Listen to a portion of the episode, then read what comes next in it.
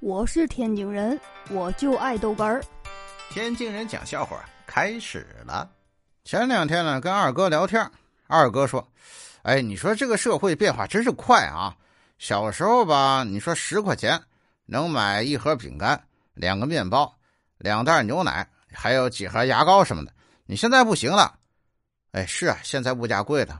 哎，不是，现在装摄像头了嘛？啊，哎哎呦我去！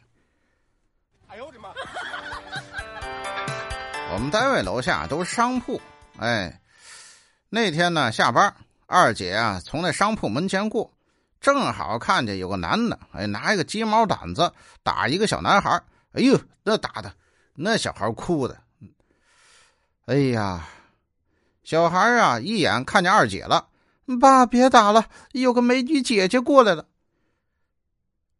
那个男的呀回头看了二姐一眼。又转过去了，接着打。我让你说瞎话，我让你说瞎，我让你说瞎话。哎，怎么哪不对？好像。哎呦我的妈！